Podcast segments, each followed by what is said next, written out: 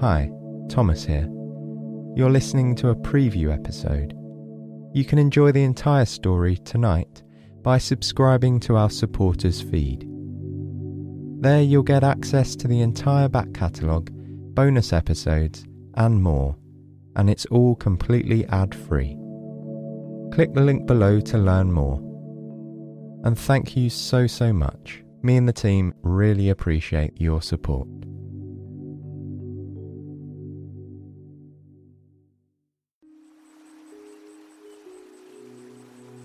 Beneath your feet, you feel a hard surface. You look down at your feet to find an old stone bridge. Above, the sky glows a soft blue and gold, dotted with small, puffy clouds. It's a beautiful day in the Dutch city of Utrecht. The bridge crosses one of the city's canals, which encircle the center of town. To your left is a small row of white stone shops. To your right, brick row houses line the edge of the canal. The sky here is large and full of movement. A breeze catches the clouds and pushes them across the blue backdrop. Every few minutes, one of the larger clouds is whisked in front of the sun. As you look up, you see the edge of one such cloud turn from gray to gold as the sun illuminates it from behind. The cloud casts a shadow on the ground, and you feel your cheeks turn from warm to cool. You close your eyes. Light plays upon your eyelids as the clouds move away from the sun. The temperature rises just enough to warm the tip of your nose. Just as you're getting used to how this feels, the clouds shift again. Even with your eyes closed, you can follow the dynamic movements of the sky. From light to shadow, warm to cool. As a cloud above passes over one corner of the sun, the light on the back of your eyelids darkens just a bit on the right. The breeze gently tussles your hair, and you open your eyes. From your vantage point on the bridge, a sprawling Dutch city lays out before you. Now you understand where the painters of the Dutch Golden Age got their inspiration. The quality of the light here is singular. You can imagine the same sky stretching out over a wheat field with a single tree. Perhaps it's playing a game of light and shadow over a small country village with hay bales stacked against a barn in the distance. Or maybe the clouds trace their path over a brick and stone city, like this one, with shops and homes and canals and the steeples of elegant churches dotting the skyline. Just as this thought crosses your mind, the bells of a cathedral chime nearby. The sound reverberates through the city's winding cobblestone roads. The echoes of the high and low notes intermingle. These bells hail from the Dom Tower. It stands tall above the shops to your right. In fact, it's the tallest building in all of Utrecht. There's been an unwritten rule in this city for centuries. Nothing stands higher than the bell tower of this mighty cathedral. It's the centerpiece of the skyline here.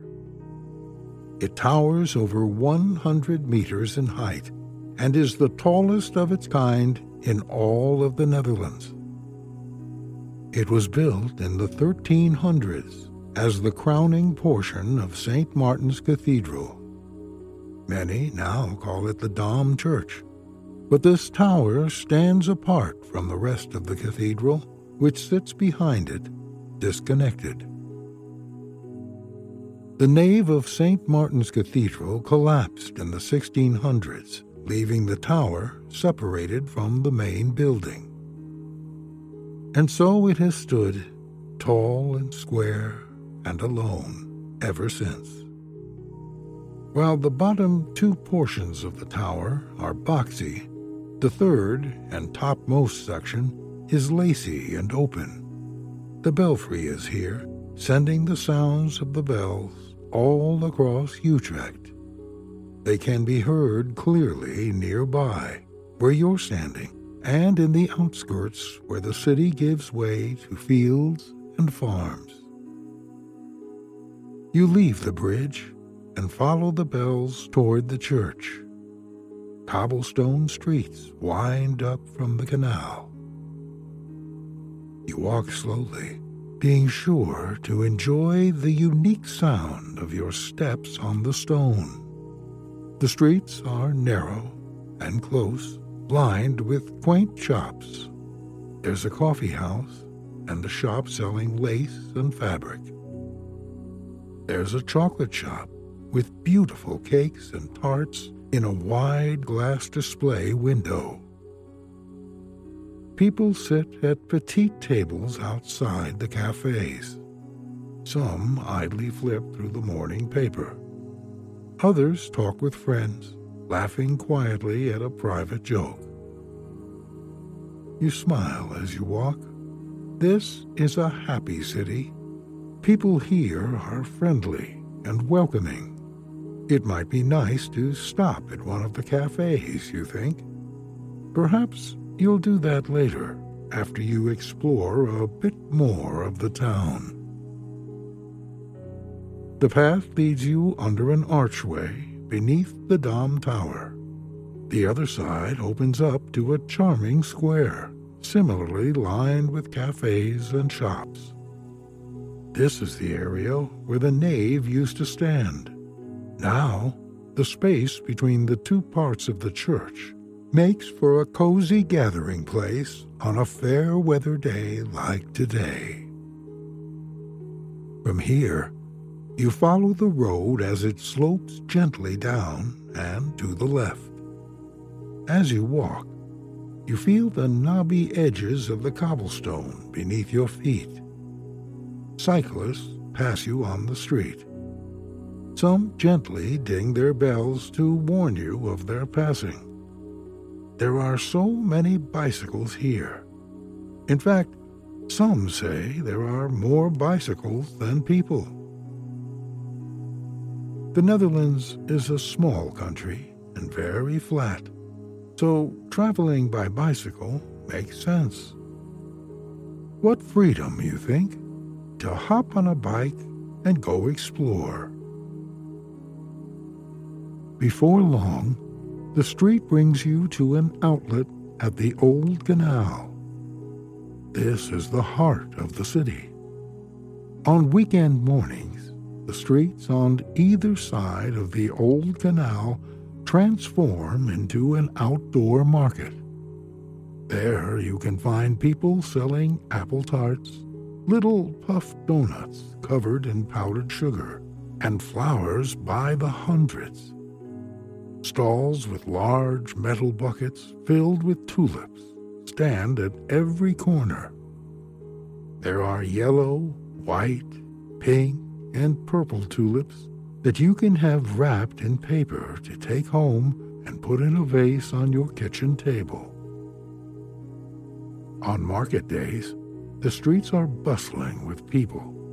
But here, now in the early evening, it's quiet. The old canal in Utrecht is different from many of the canals you'll find in the Netherlands' largest cities. Not only does it have roads that follow it above, but there's also a path on either side at the water level. Black metal stairs lead from the street down to the water's edge. You take one such set of stairs, hearing the clang of the metal reverberate with each step. At the bottom, you see large black wooden double doors on both sides of the water. These were the old warehouses for goods delivered by boat to the city.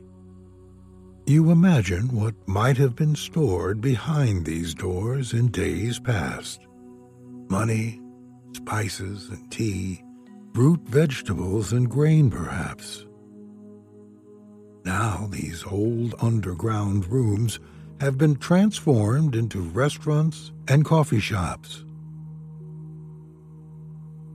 Faint notes of live music trickle out from one of the cellars behind you. Ahead, there's a traditional Dutch pancake restaurant. The kitchen and main dining room are inside the old cellar. The dinner rush is on its way so the waiters are setting up tables and chairs at the edge of the canal. You walk over to the restaurant and look at the menu. Dutch pancakes are like large crepes. You can get them with an assortment of savory and sweet toppings. There's apple and cheese, mushroom, pineapple, and one with an assortment of greens. There's chocolate for dessert, or berries and cream. You can also get a traditional pancake with the rich, dark syrup you'll always find here in a tall yellow bottle. It sounds like you can't go wrong here. You take a seat at one of the tables closest to the water. The waiter arrives with a pleasant smile and takes your order. You pick one of the pancakes that look especially good on the menu and a nice, cool drink. Across the canal, there's a family of ducks sitting on the bridge ledge by the water. One ruffles its feathers, another grooms itself, a third has just decided to go for a swim. It flaps its wings lightly and lands on the surface of the canal in a gentle slide, sending tiny ripples across the surface of the water. Lazily, it kicks its web feet and meanders leisurely across the canal, looking for a snack. It paddles past a handful of leaves that have fallen into the water. The leaves have pointed edges you watch them spin as the current tosses them softly from side to side. They look like little rafts for dragonflies making their way down the mighty river. But if the leaves were rafts, the ducks would be the size of enormous tankers. How funny the world looks when you see it from a different angle. You're not sure how long you watch the family of ducks go about their evening business. You aren't paying attention to time. But after a while, the waiter returns with your food. The pancake arrives on an enormous blue and white ceramic platter. While the pancakes are thin and delicate, they are rather large in size it looks absolutely delicious. You savor the first bite. The combination of flavors isn't like anything you've had before. And it's wonderful. The food warms you as the evening air is beginning to cool.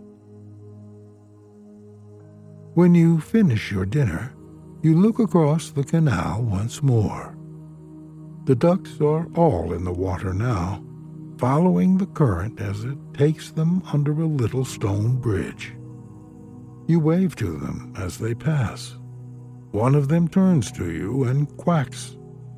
You imagine it might be wishing you a good evening, which makes you smile.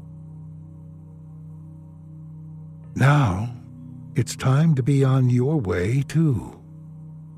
You thank the waiter for your meal and climb back up the stairs to the main street. It's a little darker now, and the streetlights begin to flicker on, one by one, along the canal and up the cobblestone streets. There's a stall renting bikes just ahead of you. An after dinner ride sounds more than pleasing. You choose a bike that's just the right height and unlock the wheel with a little key, which lets out a gentle click. You hop up onto it and adjust the seat with ease. You push forward and start to pedal away from the old canal. The city is particularly flat and laden with bike lanes, which makes for an effortless ride. It feels nice getting to use your arms and legs in tandem like this. The breeze blows through your hair as you turn left and right and left again.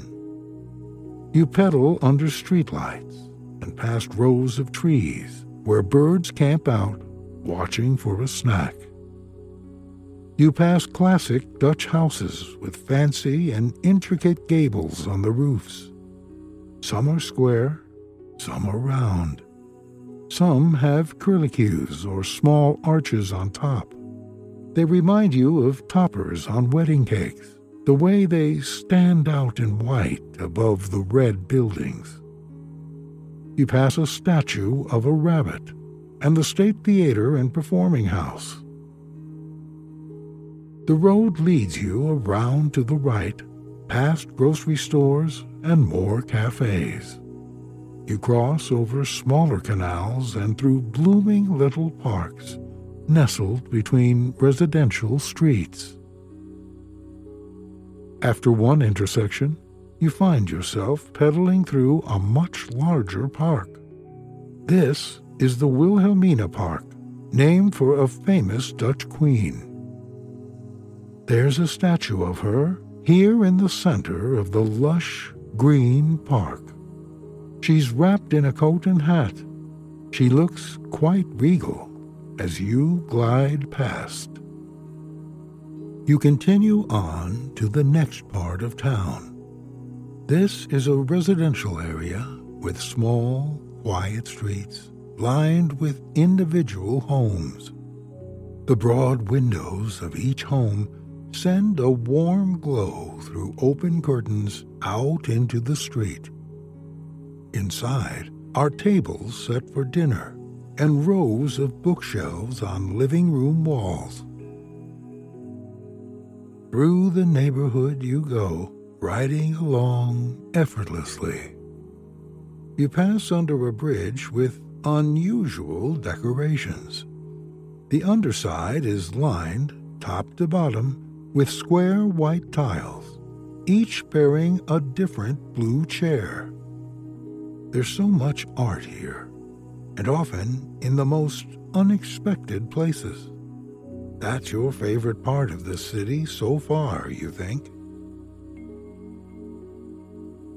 You turn past bushes with pink and purple flowers, past a tall brick wall with a shiny iron gate leading into a college campus. You see students sitting outside on the lawn, watching day turn to night on soft blankets. Some are reading, while others are circled up, talking with friends or playing card games.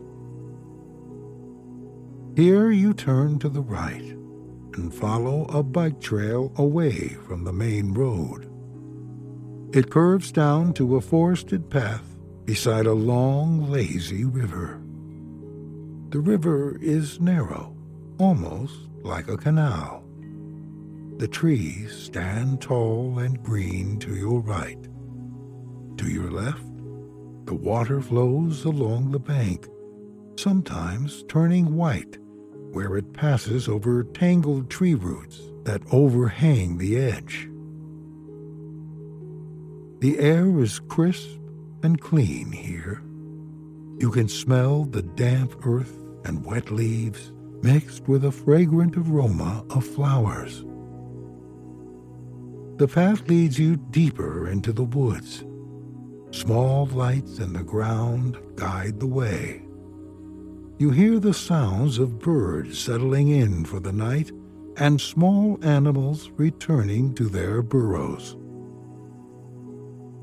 Up ahead, you see a warm glow through the trees. What could it be, you wonder? As you get closer, you realize it's a tea house in the center of the woods. It has tall glass walls and a fireplace in the corner. People sit at cozy tables, warming their hands on cups of hot tea. Colorfully painted teapots hang from hooks by the fire. You park your bike at a return rack near the entrance and walk into the tea house. Inside, there's a calm chatter and the clinking of ceramic cups. You order a pot of your favorite kind of tea and take it outside on a tray. The lawn of the tea house slopes gently down to the bank of the river that you followed here. You sit at one of the tables by the water. Small rowboats pass in either direction. There are groups of friends, families, and solo travelers here, taking advantage of a nice evening for a relaxing paddle up and down the river. Once the tea is cooled off a bit, you pour yourself a cup. You enjoy the warm sensation of your hands on the outside of the mug.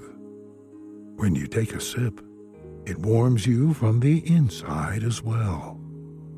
The rich smell of the tea rises up to your nose with the steam from the pot.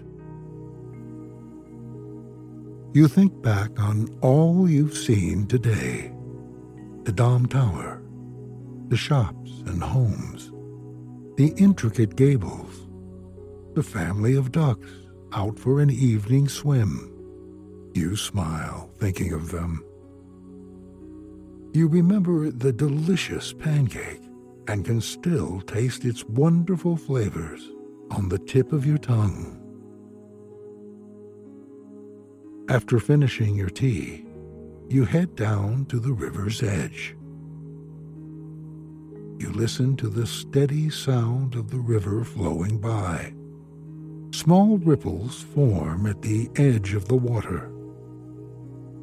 It's undeniably calm here. A warmly lit tent to your left is calling your attention. It offers rowboat rides up and down the river and canals of Utrecht. You ask about going back to town this way, and the guide tells you, yes, of course. The guide unties a green rowboat and lays plush, white cushions on the wooden seats. You step into the boat and sit down, feeling yourself sink into the softness of the cushion beneath you. The guide gets in too and takes up the wooden oars on either side. The guide rows you along the lazy river, past the tea house, and back out into the forest. The river twists and turns, left to right, among the trees. All the while, you listen to the sound of the paddles rowing behind you. There's something innately pleasing about the soft, rhythmic swirl of the oars through the water, you think? It will take a while to get back to town, the guide tells you, and lots of people use the trip for a nap. You do feel a bit sleepy, you think? It's been quite a day exploring this beautiful city. The boat rocks gently back and forth to the rhythm of the oars pulling beneath the surface of the water, which laps quietly at the sides of the boat. You feel your eyelids grow heavy. You slide down farther into the cushions and allow yourself to relax. You feel safe and comfortable here. It's dark now, and the stars have made an appearance overhead. You lean back to look at the canvas of black up above. But before long, it's replaced with the darkness behind your tired eyelids. The beauty of Utrecht and the rocking of the boat back and forth has cradled you into a safe and restful sleep.